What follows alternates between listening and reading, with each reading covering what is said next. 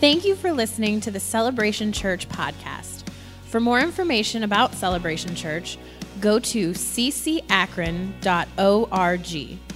There you will find information about our church, upcoming events, and how to make a contribution to the ministry of Celebration Church. We hope this message is an encouragement to you.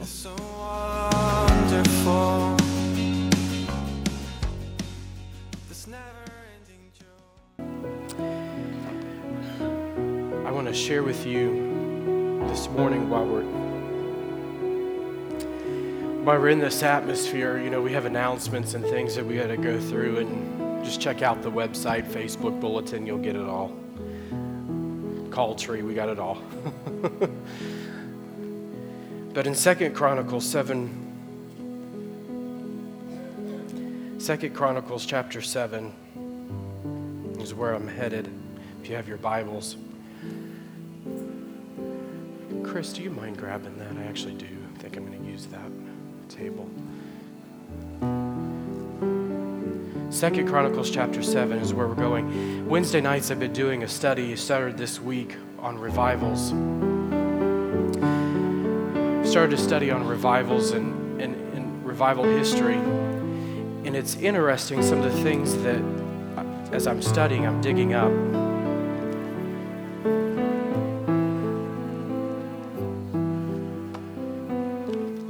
One of the things that I found I want to share with you, by the way, if you're a guest, we're so glad you're here.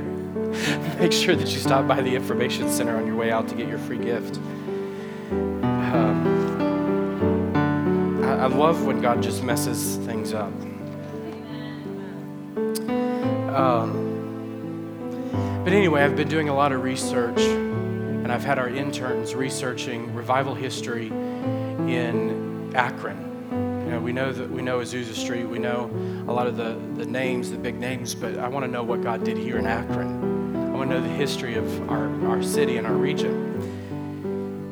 And so, in this process, as I was preparing for the message today and just doing all this studying, I ran across some information I thought was very interesting. In April of 1906, Azusa Street was birthed. Think you all are okay. Uh, In, in April 1906, Azusa Street was birthed. And uh, of course, we know the story about Azusa Street. It started on Bonnie Brae and, and exploded. The place just literally exploded. And people were coming. Um, they were coming from all over to be a part of what was taking place in Azusa Street. I feel like this mic is really hot, Tony. And as they were coming for these meetings, and you killed my monitor.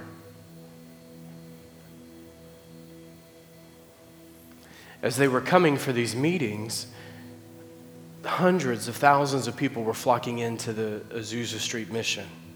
And as they were coming into the mission, people were getting touched. They were getting baptized in the Holy Spirit. Things were happening. It was powerful. We all know the, the history and the story. But there was a lady there by the name of Ivy Campbell. We're going to talk about Ivy Campbell uh, on Wednesday nights. Uh, start, starting this Wednesday, I'm teaching on Azusa Street. We're going to take a look at Azusa Street. But there was a lady there by the name of Ivy Campbell. And Ivy Campbell was from Akron, Ohio. She had moved to Los Angeles after she had helped to start the Broadway mission in East Liver, Liverpool, Ohio. I don't know where East Liverpool is. I haven't even had a chance to look it out. Anybody know where it is? You all know where it is? It's what? Down by the river? Okay. So that's, that's where she was from. She was from there. She had helped start, well, she was from Akron, but she had helped start the Broadway mission there. And then she moved to Los Angeles. Well, she got baptized in the Holy Spirit at Azusa Street. She had been sitting in the meetings, and she decided that she needed to come back and tell her friends in Akron, Ohio about it. So she comes back to East Liverpool in November of 1906. This is about six months after Azusa Street started. She makes her way back to East Liverpool. She tells her friends, and basically, they had her share her story in a, in a church service. And everybody thought it was a bunch of hogwash. They didn't think it was true. They didn't, you know, they didn't, they, they didn't like what she was telling them about speaking in tongues. But word got out very quickly about her testimony. And when word spread about her testimony, it made its way to a pastor here in Akron who she was familiar with, or, or I should say they were familiar with her. There was two pastors. And one of those pastors was by the name of C.A. or Claudius McKinney. Claudius, Pastor McKinney, pastored what was then at that time South Street Mission, which was the CMA church in town. It was uh, A.B. Simpson, the founder of CMA, helped to found, helped to start. He was one of the guest speakers and really influenced the start of that church. And um, he found out about Ivy Campbell's testimony and said, I want you to come do a series of five meetings and come share your story. Well, we know how the story goes. At that point, Ivy comes to Akron, Ohio at Southside Mission, and she begins to share her testimony of how she got baptized in the Holy Spirit at Azusa Street, and she began to speak in tongues and all that God was doing in her life, and the place erupted. The place exploded into absolute pandemonium. Within a month, 40 people had been baptized in the Holy Spirit, speaking in tongues. The place had been turned upside down. The newspapers were all over it saying local pastors, local pastors in Akron, Ohio, were, were condemning what was happening at the meetings, saying it was of the devil, and telling their people not to go to the meetings, that it was, it was of the devil. And they had even asked the police department, the Akron Police Department, to shut it down because people weren't able to sleep at night because of the commotion that was going on in the church. That the services were going so long, people were getting born again and yelling and shouting and praying in tongues, and there was such a commotion, they wanted the police to shut it down. And the police said, No, we'll investigate it, but that's about all we can do. And so the new, it literally turned Akron upside down overnight. Her five day meeting turned into five weeks of meetings in Akron. And literally, literally, it was said of those meetings that it was just like Azusa Street in Akron, Ohio.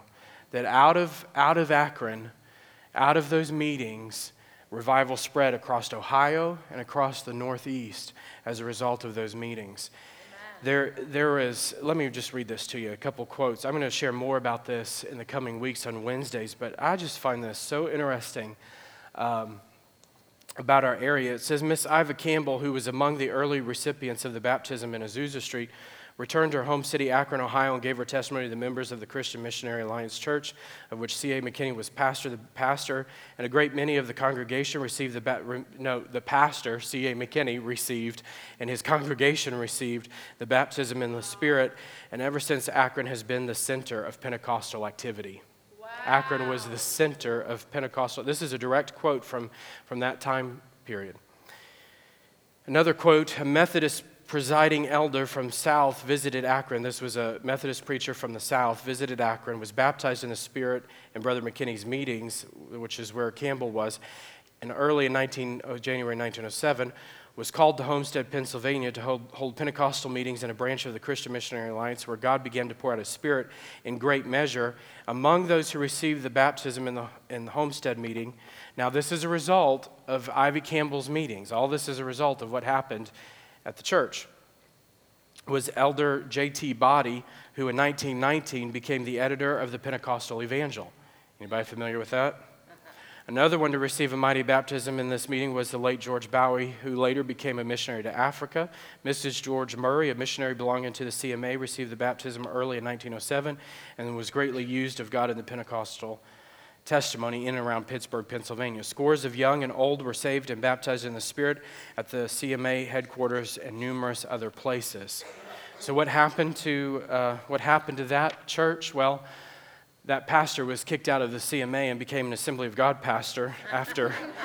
that, didn't, uh, that didn't last too long. you start speaking in tongues, they don't like that, you know. And uh, so they, they ran him off. He became an Assembly of God pastor in Southside.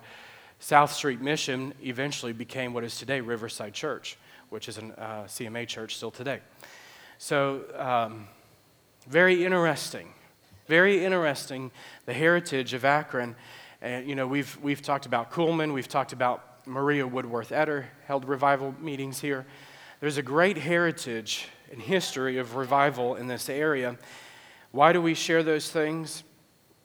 Why do we teach the history? Because you need to know that what God has intended for this area, what God has spoken over this region, what God has spoken over this area, He will bring it to pass.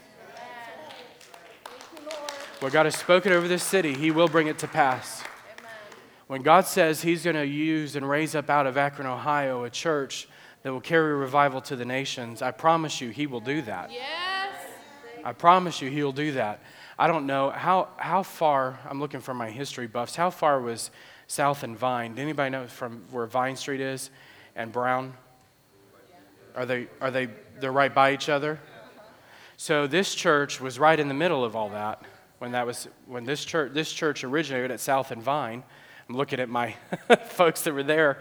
So, so y'all understand God is up to something. He's organizing and orchestrating things that we have, we, we have no control over.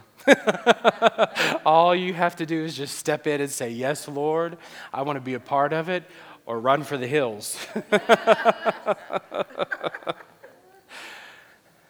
Jump in or run for the hills. And people will, they do. Uh, just like, you know, it's scary, uh, you know, the number of pastors that will ridicule revival and tell people it's of the devil and all those things. But it's the very thing that God's using to transform a nation. It's the very thing that transformed our nation. Azusa Street and all that came out of that transformed our. We're here today because of Azusa Street. So it's awesome. Thank you, Lord. Thank you, Lord. So join us on Wednesdays at 7. We have a great time. Second Chronicles chapter 7 and verse 14. I said we were going to go there. I'm going to go ahead and go there, and we'll receive an offering uh, in a little bit. But I want to go ahead and jump, if, if I can, to the message. It's all right if we do things out of order, right? I mean, who sets the order anyway? Second Chronicles 7, chapter 14. Very popular passage of scripture that we often quote at national prayer gatherings and you know it's one of those things that we use frequently but do we fully understand what we're reading? Do we fully understand what we're asking god for here in 2 chronicles 7.14 the reason that i began sharing the history with you the reason that I, y'all are good on, on stage you can come off. The reason at least for a few minutes um, the reason the reason I share that history with you is because it sets the stage, if you will, for what I want to share with you from Second Chronicles 7:14. There is a desire of God to awaken the, the church of our generation, to awaken the hearts of the lost. I believe that we are, we are on the brink, we are on the edge of the greatest harvest of souls that the church and history has ever seen. I believe that.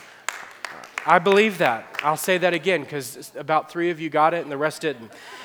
We are on the brink of a harvest of souls like we've never seen before in our history. Amen. That's why we exist, right? That's why that God has empowered us with the Holy Spirit. It's not just so that we can go around and be a touch me, bless me club, but so that there's a, there's a power resident on the inside of us that we can take and begin to minister to the hurting and the broken around us. That's why, that's why we have the power of the Holy Spirit. That's why praying in tongues, you know, the Azusa Street revival was not just so everybody could sit around and pray in tongues all day. And even though that, that is, it is powerful and is needed, but there was a release of supernatural power and unction and intimacy that comes by praying in the Holy Spirit. And so, yes, we need the baptism in the Holy Spirit. Yes, we need to learn how to pray and, and, be led by the Holy Spirit in our prayer time and, and be led under the unction of the Holy Spirit. Yes, we need all that. But if it's just so that we can come sit in church and look at each other and say, oh, good job, you prayed in tongues today, and it never affects your personal life and it never affects the lost people around you, then it's useless. It's pointless. You've not, you've not learned how to connect power with the purpose of God in your life. And so Second Chronicles 7:14 is that. It is connecting power with purpose. It's connecting with the, the plan and the desire and the purpose of God, connecting it with the reaching of the lost, the healing of a nation, the transformation of a nation. In Second Chronicles 7:14, it says, "If my people if my people, not the government, not the, not the parachurch ministries, not the, not the, the bankers, not the politicians, not the, the, the, the, the whatever, you know, everybody else needs to do it. No, if my people, if my people who are called by my name, Today, are you his child? Are you, are you called of God? Has he placed his hand? Has he placed his thumbprint on your life? Today, if the Holy Spirit has come and he's marked you, he's sealed you, then you're a child of God. You qualify for this scripture. If my people who are called by my name, hit the person next to you and say, You're a peculiar, peculiar person. you are a peculiar person. Yes, you are a strange bird. You were called out by God. You are His own special people, Peter said. You are His own special people, a royal priesthood. You are part of the royal priesthood of God, called out, set apart to declare the excellencies of God in this generation. What is Second Chronicles 7:14 saying? If my people, if you, the royal priesthood, if you, the strange birds in the land, if you who are peculiar and odd will take a stand yeah, you might be strange. You might be foolish. You might feel inadequate this morning, but that's okay. Just come to Jesus with your, your fish and your loaves. Come to Jesus with your empty, your empty bottles, your empty vessels. Just come to Jesus this morning with what you have, and He'll begin to fill you. He'll begin to give you the Holy Ghost unction and what to pray and what to say. He'll begin to show you the supernatural things to begin to pray. You know, sometimes we spend so much time praying our our own little uh, our, our, list of our needs. We get so focused on our our needs and our issues and lord touch mama touch daddy. You know we pray our kindergarten prayers right? We come to jesus and we and we pray our uh, nighttime bedtime you know prayers. Now i lay me down to sleep right? That's the that's where we get most of us get stuck and I believe that, yes, God calls us to bring our prayers and our petitions before Him, and, and we need to do that. But oftentimes, that's the only depth and the level of our prayer life. Do you realize and understand there are prayers that you will pray on this side of eternity that you'll never have the opportunity to pray again? There are things that you can begin to intercede for and pray for and ask God for, for wisdom and direction in the night for that, that you will only have the opportunity to pray right now. You'll never get the opportunity to pray those things again. This, this verse, Second Chronicles 7:14, actually is God's response to Solomon. Solomon was asleep. It was in the night, and God came to him and spoke to Solomon this verse in the night. After the dedication of the temple, we'll talk about that in a moment. But God came to Solomon and gave him prophetic direction for, for the church at night while he was sleeping you need to ask the Lord. You know, sometimes God, God speaks to us in different ways, but one of the ways that I have found that works very effectively for me because my brain is not thinking and processing, and, and I'm the one, I'm very analytical. I will look and figure it out, I'll work out a solution. I'll, you know, God says A, I'll have B, C, D, E, F, all the way to Z figured out in five minutes. And sometimes the Lord just wants to speak to us. He just wants to give us revelation and insight. So ask the Lord to speak to you at night. Pray daring prayers. I want to challenge you pray big prayers. Yep. Pray, pray prayers that put you on the precipice of something great. Pray prayers. You know, it's, it's not easy. You know, when you when you you look, you sit out there in the pews and you think, I'm sure most of you probably do. I've done it before. Well, he's the preacher. He's supposed to do that. You know, when God speaks to you and says, if you have hip pain, come down here.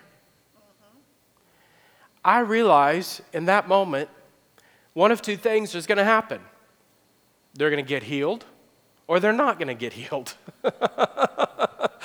and as a pastor, when you say, or any leader, or even a Christian, just regular Christian, say, Come here, God's going to heal you, you are putting your neck on the line, right?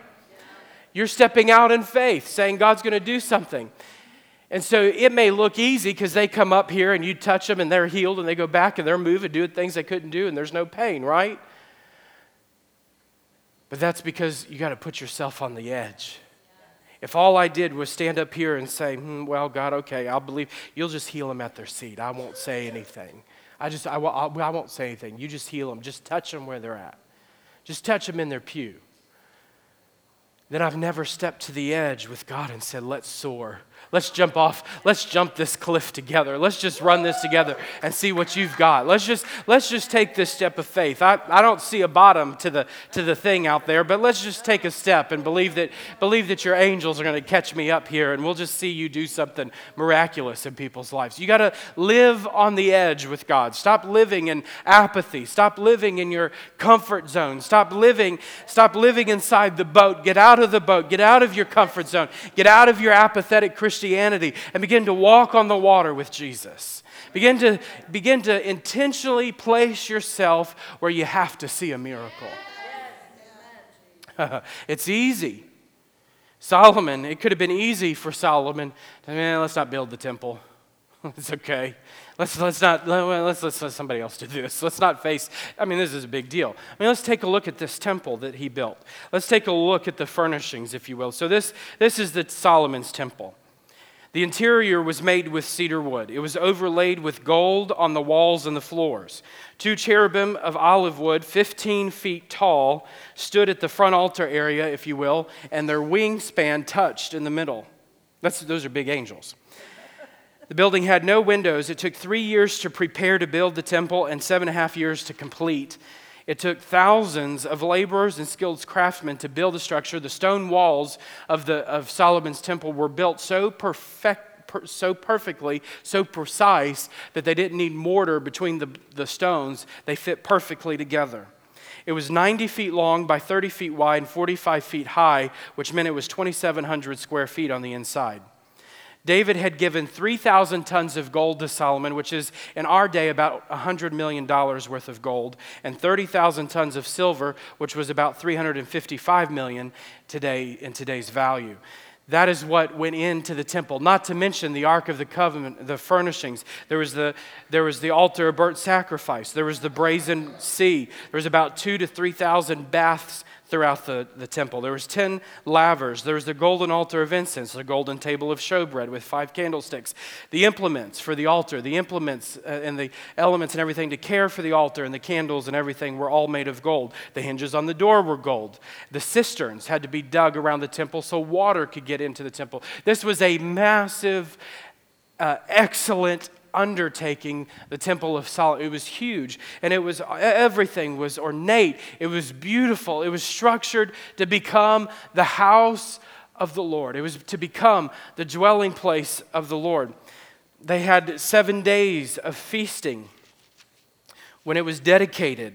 They had seven days of feasting. And then when they after they dedicated the, the temple, there was seven days of the Feast of Tabernacles that followed. The Feast of Tabernacles, if you remember, we'll just talk about this for a minute. The Feast of Tabernacles was the feast where they commemorated, the, the Israelites would commemorate the days that they traveled out of Egypt and lived in tents. And they celebrated that, that God brought them out of Egypt. And it also became a celebration of Hosanna the king, he's come to save us. There's a savior coming. And so it was a celebration looking forward to the king. And they would wave at the, at the celebration at the feast, they would wave palm branches they would wave palm branches and then they would pour out gallons of water at the altar as a sacrifice or offering to the Lord. Well, this was the same feast, if you remember in John chapter 7, this was the same feast where Jesus stood up in John 7 37 on the last and great day of the feast and said, If anyone's thirsty, let him come to me and drink, and out of his belly will flow rivers of living water. This, this, this happened. Yeah, Jesus stood up when they were pouring out gallons of water. They were pouring out gallons of water before the altar. And the priest had just, this is what the priest had just read from Isaiah 12. And in that day you will say, O Lord, I will praise you. Though you were angry with me, your anger is turned away, and you comfort me. Behold, God is my salvation. I will trust and not be afraid. For Yah, the Lord, is my God, my strength and song. He also has become my salvation. Therefore, with joy, you will draw water from the wells of salvation.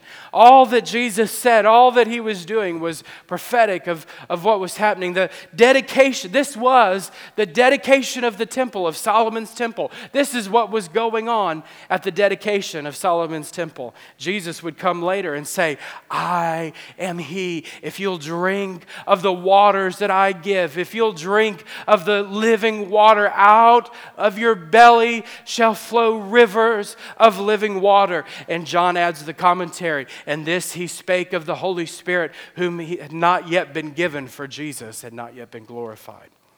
All that Solomon was portraying in this majestic temple, all of the celebration, all of the worship, all of the dedication, everything that was happening was a type and a picture. It was a shadow of the things to come. It was a shadow of the realities of the person of Jesus Christ. It was a shadow of the realities of the power of the Holy Spirit flowing in our lives. If you go back with me in Second Chronicles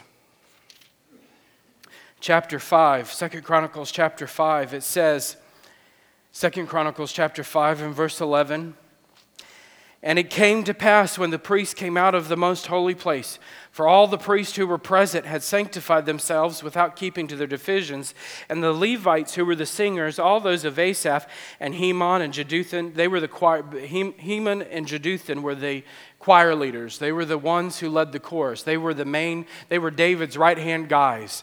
They were the ones when David wrote his songs and David wrote the worship. These were the guys that would take them and, and begin to sing them.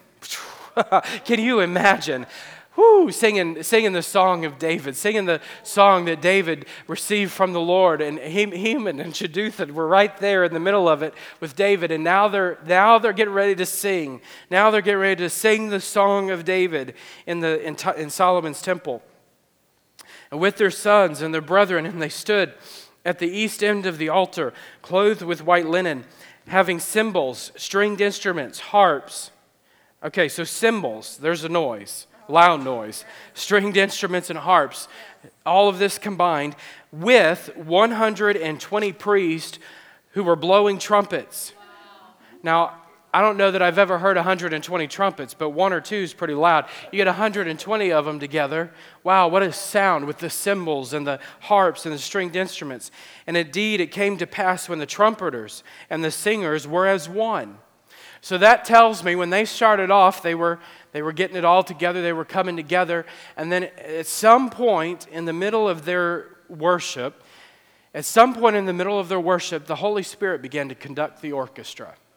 Have you ever been in a, in a service or in a meeting and the worship was happening and it seemed good, but then all of a sudden, the heavenly choir director stepped in and instead of just being random noise, it all began to blend and it, it, it, didn't sound the same. It all became as one. There was a unified, it, you couldn't pick out. There have been times I've, I've been in services where, where I've heard, and, and it was as if I was standing in, in the service. It was, I, I was physically present, but spiritually I was somewhere else. Physically I was there, but spiritually I began to hear a different sound. It was a heavenly sound. There's, and there's a place where, where you and I need to get to in our worship. Let me just pause and say this about our worship that, that our worship becomes a sacrifice to the Lord. We put it on the altar before God. That our sacrifice becomes a sacrifice of praise, a living sacrifice. That we put our worship on the altar before the Lord. And when we put our worship on the altar before God, what happens to the altar of sacrifice? What happened when they put a sacrifice? Sacrificial lamb on the altar, the fire of God fell. The fire fell and began to burn, burn the sacrifice. Yeah, that's what our worship needs to be like. We put our, we put our worship on the altar before the Lord. We put our sacrifice of praise on the altar before the Lord, and the fire falls, and the Holy Spirit begins to direct our worship. The Holy no longer it's just singing songs out of our head. It's no longer just singing good words. It's no longer just just saying the right phrase. All of a sudden, all of a sudden the fire falls and the Holy Spirit begins to direct the song of our life. And no longer it's our natural self. You know, there just like I said earlier about our prayers, there are prayers that you will pray on this side of eternity that you won't get to pray anymore when you get to heaven. Can you imagine the same of our worship? There's there's worship right now that we, we've not we've not even begun to encounter the worship on this side of eternity that we can But I'm telling you, there's coming a day where we'll cross over and our worship no longer will be the same when we cross over into eternity. So you have an opportunity right now on this side of eternity to lift up your praise, to lift up a worship. It becomes a sacrifice that you lay on the altar that the Holy Spirit fire can consume in a new way that's not going to happen in heaven. Some people say, well, I'll just worship when I get to heaven. This is the preparation room for the other side of eternity. If you can't get it here, you'll never get it over there. This is the dressing room. This is the dressing room for eternity. There's coming a day, my friend, where you and I will step on into eternity and we'll worship and we'll have a great day of celebration. But until that day comes, until that day happens, May we offer a sacrifice of praise. May we lay our prayers and our worship on the altar before God. As the sound became one, They were as one to make one sound to be heard in praising and thanking the Lord. And when they lifted their voice with the trumpets and the cymbals and instruments of music, all of this worship, they began to sing, For he is good and his mercy endures forever. For he is good, and his mercy endures forever. Why don't you say that with me? For he is good, and his mercy endures forever. For he is good, and his mercy endures forever. Again, for he is good, and his mercy endures forever. Can you say that? Can you say that of the Lord? He is good and his mercy endures forever. yeah, I should have I should have been in the pit. I should have been in destruction. I should be dead. I should be shut up by the enemy, but his mercy is good and endures forever. Thank you, Lord, that you brought me out of the pit. You've brought me out of destruction. Oh, you just got to let me worship for a minute. Lord, I thank you that you brought me out of my pit of despair, set my feet on the solid rock. Lord, that I'm no longer bound by sin and the past. I am living in victory with my God. I'm walking in victory. I'm walking with the anointing of heaven on my life. I'm walking in the peace of God with the grace of God. Hallelujah. Your mercy endures forever. Your mercy endures forever. Forever. Hallelujah. You just have to forgive me. I just get lost sometimes when I read the word. yeah.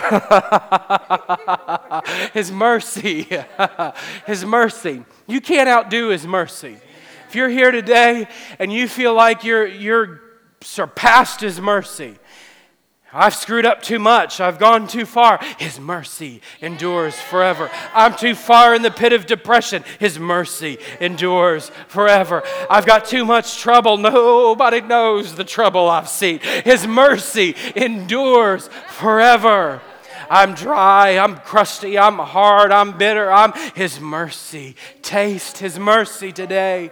Taste His mercy today. Get a good, good taste of His mercy, and you'll never be the same. Never be the same. Well, I'm totally off my notes. and they began to sing this, and the house of the Lord was filled with a cloud, so that the priest could not continue ministering because the cloud, for the glory of the Lord, filled the house. Yeah, fill, filled. Any of you ever wonder why we go and as we're praying for people, we say, filled? That's why. Filled. filled. Be filled. Not, we don't want you leaving here with just about a third of the way. We want you filled. We want the glory of the Lord filling you. Filled. yeah, we want you filled.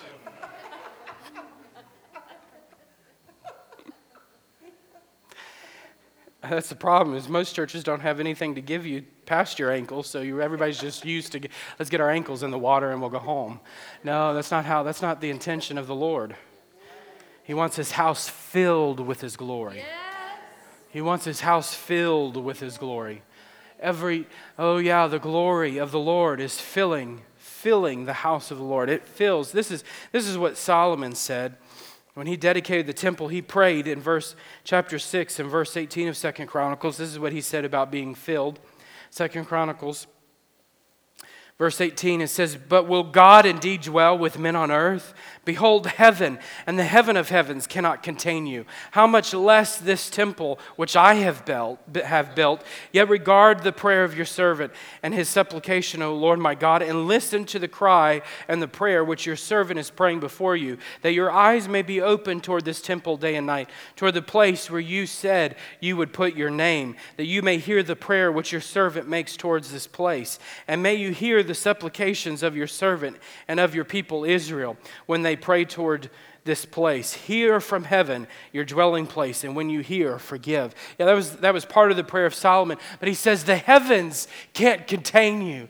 The heavens of heavens, the expanse of the universe cannot contain the glory of our God. The expanse of the universe cannot contain his majesty. He is all powerful. There is nothing outside of the power and the control of our God. There is nothing nothing that you encounter in this life. There's no sickness. There is nothing named in this earth. There's nothing, there's nothing in the universe. There's nothing anywhere that you and I can face that's outside of the power of our God. The heavens can't contain him. Yeah, every crevice, every crevice of our universe is pouring forth the glory of God. The air that you and I breathe today, it is laced with the glory of God. It's, it is the glory of God that enables you and I to be breathing and living today. It is by His grace that we live and move and have our being. Yeah, it's His glory. Yeah, it's His glory. It's, it's everywhere. Solomon said, Solomon said, You're, the, the heavens can't contain it. And yet we've built this temple for you. This temple in all of its splendor, this, this temple in all of its glory. It's got gold walls and gold floors and massive building just for you, God. And yet it can't contain.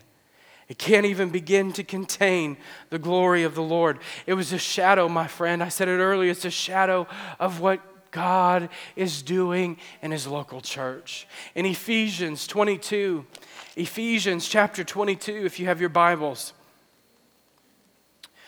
it's just a shadow, it's a type. Solomon's temple was just a type. In Ephesians 2 and verse 19, it says, There, therefore, everybody say, therefore, therefore. you are no longer strangers and foreigners but you are fellow citizens with the saints and the members of the household of God, having been built on the foundation of the apostles and prophets, Jesus Christ Himself being the chief cornerstone, and whom the whole building being fitted together grows into a holy temple in the Lord, and whom you also are being built together for a dwelling place of God in the Spirit. And so, what, what is Solomon's temple all about? It's a shadow. What God was telling Solomon if my people who are called by my name will humble themselves and pray and seek my face, I'll hear from heaven. I'll forgive their sin. I'll hear. What is he talking about? Ephesians chapter 2, verse 19 through,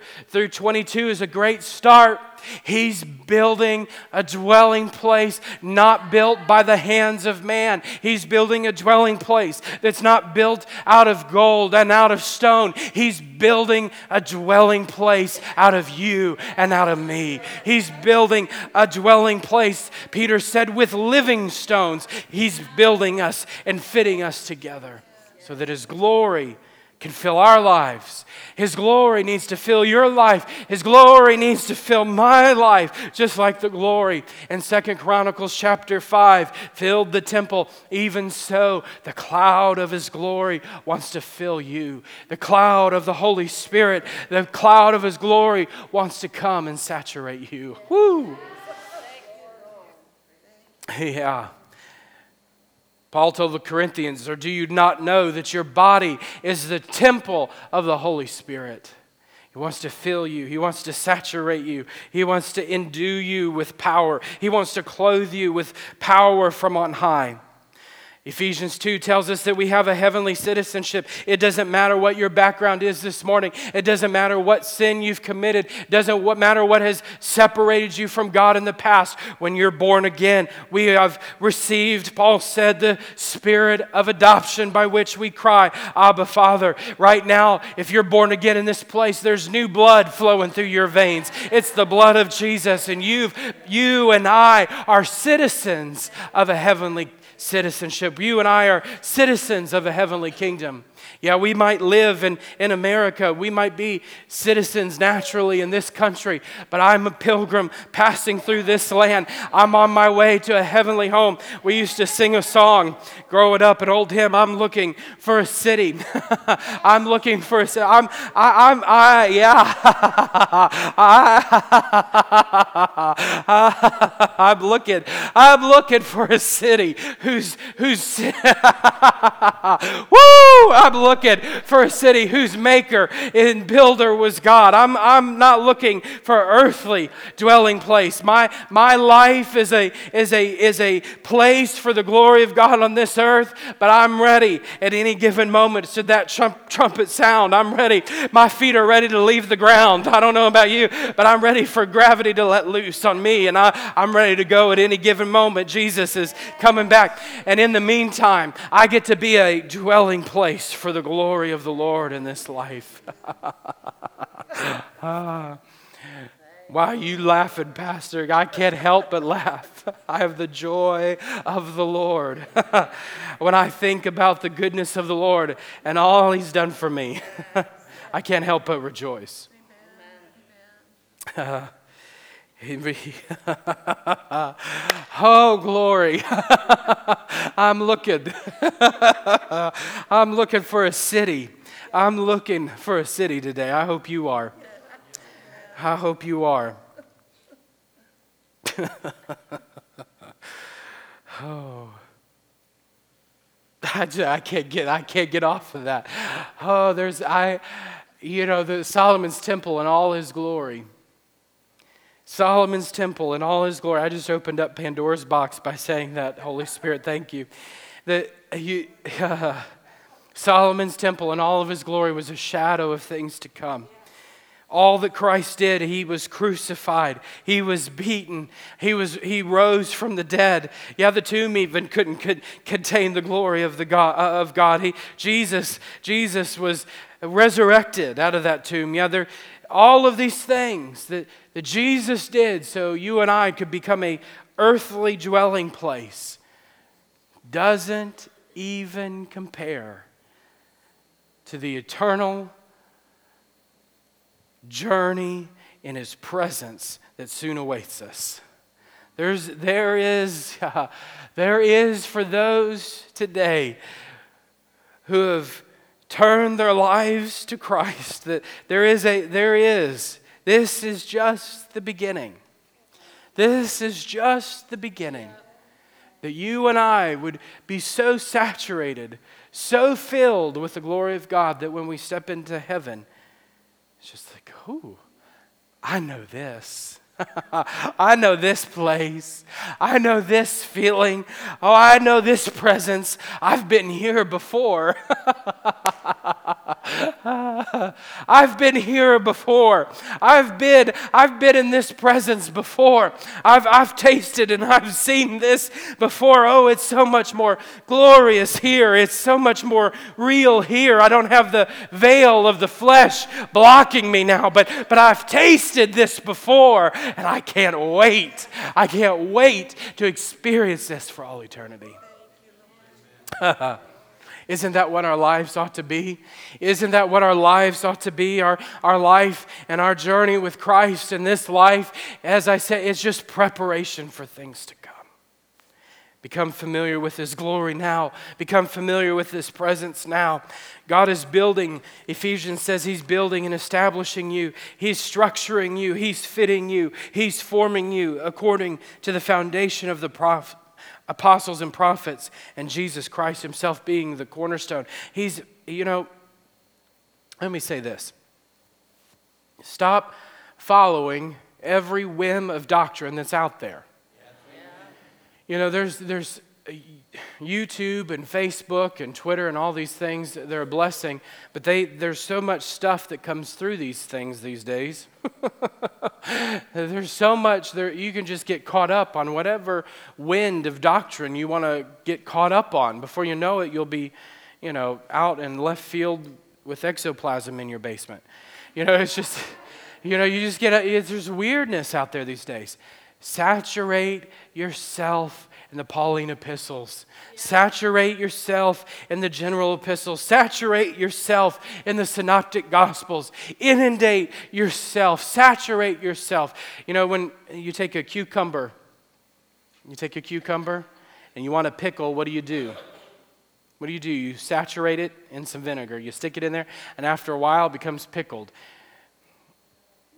That's what saturation does. That's the power of saturation. You and I need to get pickled. We need to get into the we need to get into the pickler of the word. you need to get into the pickler of the word and let him let the let the Holy Spirit pickle you.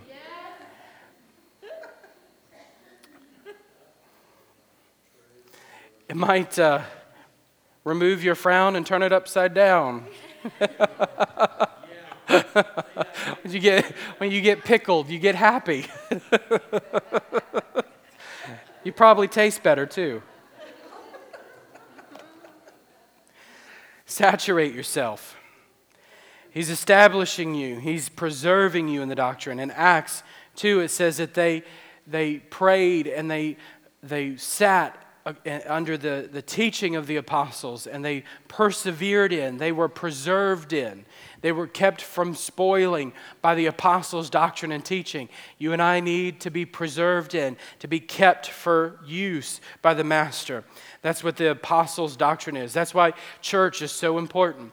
When you come and you hear the teaching and the preaching of the word, you come and you sit and you, you learn and you grow, and God begins to pickle you and stretch you and do incredible things. And that's why all that's important being in church, being in a small group coming and serving at Night of Hope next week, all of those things. You're putting yourself in a place to be pickled, to be saturated by the presence of the Lord. Somebody's going to go home and eat a jar of pickles today. Of course, you're being formed and fashioned, Ephesians says, according to the cornerstone of Christ. You're being joined together. He's fitting us together. You know, that takes supernatural. That's supernatural. supernatural. It took, in Solomon's temple, it took thousands of skilled laborers to build a, a, a structure out of stone that was fitted perfectly together where there was no mortar. It takes the skill of the Holy Spirit to fit us perfectly together in unity. And sometimes in that process, broken bricks got to go. Not everybody wants to be formed and fitted together. Not everybody wants to be fashioned together, but those who yield to the structuring and the construction and the chiseling, it's not a fun process to be fitted together. It's not fun when the Holy Spirit comes in and says, okay, we got to deal with this rough edge. And so, in order to deal with that rough edge, Chris, I'm going to put Pastor Zach in your life. And, and I, he is going to rub you the wrong way. He's going to preach on things that convict you and challenge you. And, and, and on the whole problem, if you'll just yield, you're going to end up looking like Jesus. And that's, that's, how, that's how the Holy Spirit, He begins to put people in our lives and circumstances in our lives to fit us together and to fashion us together into a unified body. Don't resist the work of the Holy Spirit, or you might find that you're not part of the building any longer. He's fashioning and forming a structure for His glory.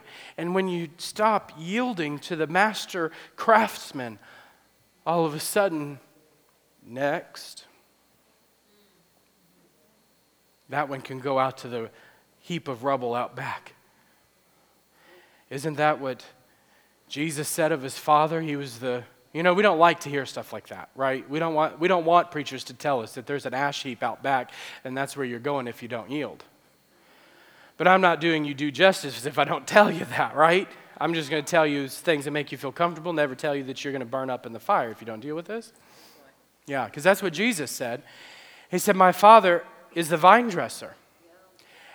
And the vines that don't bear fruit, what does he do? He comes and prunes. And, and if they don't bear fruit, eventually what does he do? He comes and cuts them off and trims back the branches and trims back the tree. And the branches that aren't producing get thrown out into the heap out back into the, the rubbish pile and get burned up. So it would behoove you to yield. even, even if you have to make yourself yield, yield to God and let him, let him transform you, let Him change you, let Him make you into His masterpiece. Going back to Second Chronicles, I'll wrap up here in a second. Second Chronicles, the glory of the Lord filled the house.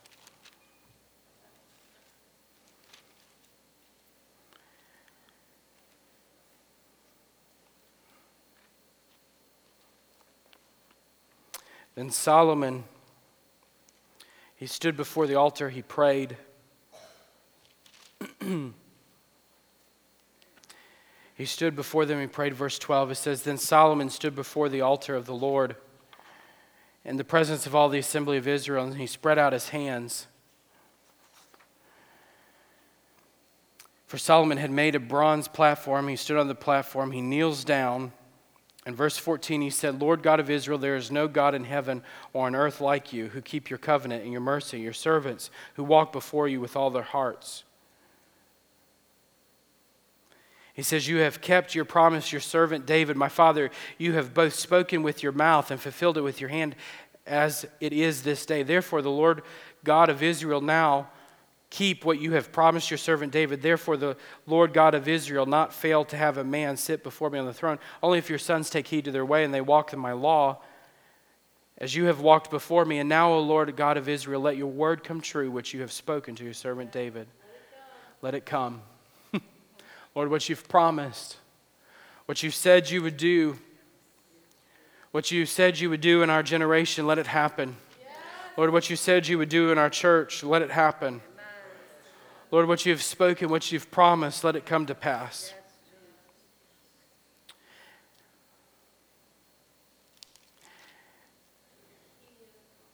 Verse 1 of chapter 7, Solomon prays this long prayer. In chapter 7, verse 1, he's, this is what the word says. It said, When Solomon had finished praying, fire came down from heaven and consumed the burnt offering and the sacrifices, and the glory of the Lord filled the temple. And the priests could not enter the house of the Lord because the glory of the Lord had filled the Lord's house. When all the children of Israel saw how the fire came down and the glory of the Lord on the temple, they bowed their faces to the ground on the pavement, and they worshiped and praised the Lord, saying, For he is good, and his mercy endures forever. the very song that started the journey by bringing the ark into the temple was the same song after the dedication that began to erupt again. This was a noisy, it was a noisy day. It was a bloody day. Solomon in chapter 7, verse 5 says King Solomon offered a sacrifice of 22,000 bulls and 120,000 sheep. It was a bloody day. It was a noisy day. They had trumpets and cymbals, and they were shouting and yelling and praising the Lord, dancing before the Lord. They'd spent seven and a half years building this building.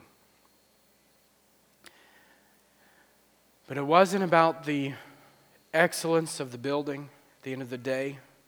It wasn't about the glory or the splendor of the building itself. What they were after was the glory of God filling the temple. What they wanted, what they desired, what the urgency of the hour was, was that the glory of God would fill his temple. Today, we don't need bigger buildings or better buildings or better lights or better this or better that or better paint or that. And everybody is working to build better buildings, to build a better program. And all those things are great and knock yourself out. And, and there's, there's parts of that that are, it's true. It's nice to have those things. And if you, can, if you can do it, that's great. But their focus was to have a house for the glory of God. Where God could write his name above the door and say, This is my house. You know, we know that God's presence is manifest differently. He's omnipresent, He's everywhere, but we know that His presence is manifest more greatly than others. Throughout Scripture, we see this. He does that in our day. His presence is more real here today than it is down at the bar down the road. Doesn't mean that he can't manifest himself in the bar, but there's a level of faith and hunger that's here that creates an atmosphere. There's a worship, there's a faith, there's expectancy and hunger here that creates a place for God to dwell.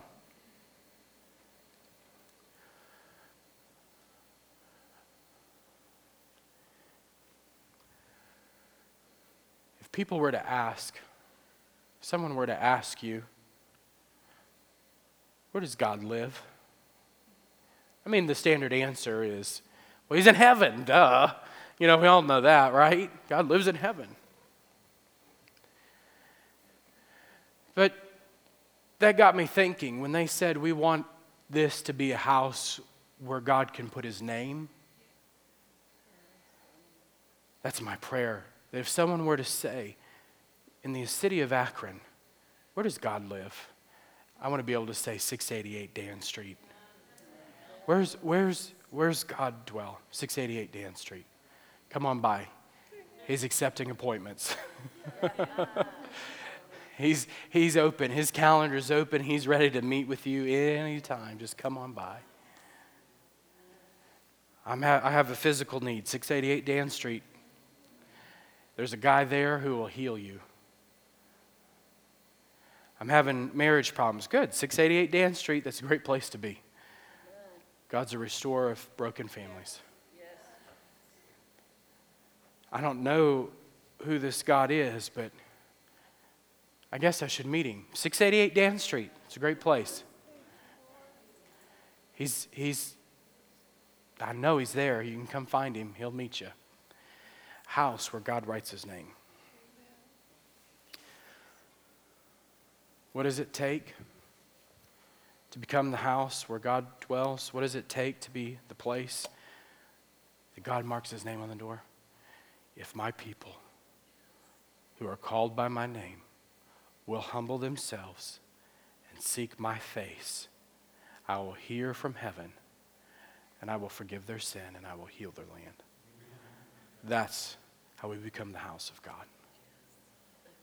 That's how we become the house of God. Jesus, we want to be your dwelling place. We want to be a building, not an earthly building, but a structure formed and fashioned by the Spirit of God that can be a dwelling place of your presence. Lord, that we would bear your name, that our lives would reflect radiate the glory of our Heavenly Father. Lord, we thank you for your presence here in this place today. We thank you, Lord, for the heavenly glory that has filled this place today. Lord, we thank you that you've healed some, that you've set people free today.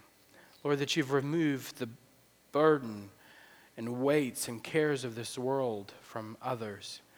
Lord, that many others have been refreshed and renewed in their inner man. Lord, we thank you for that. Lord, we don't want to take that lightly. We treasure that so much. Lord, let it increase. Let it increase.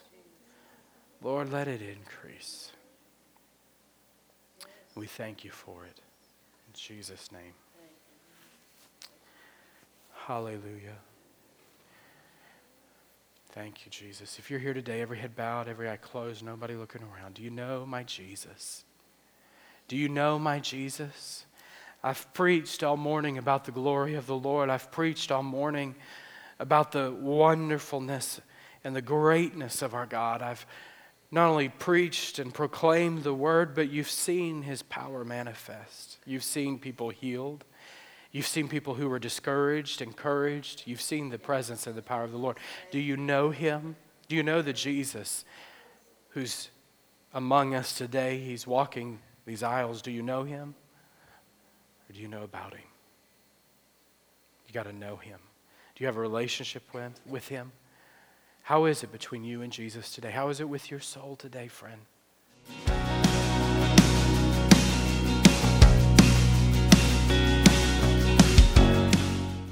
Thank you for joining the Celebration Podcast. For more information, visit ccakron.org or call us at 330 762 7458. You can also download the Celebration app from iTunes or the Android store. with my father is so all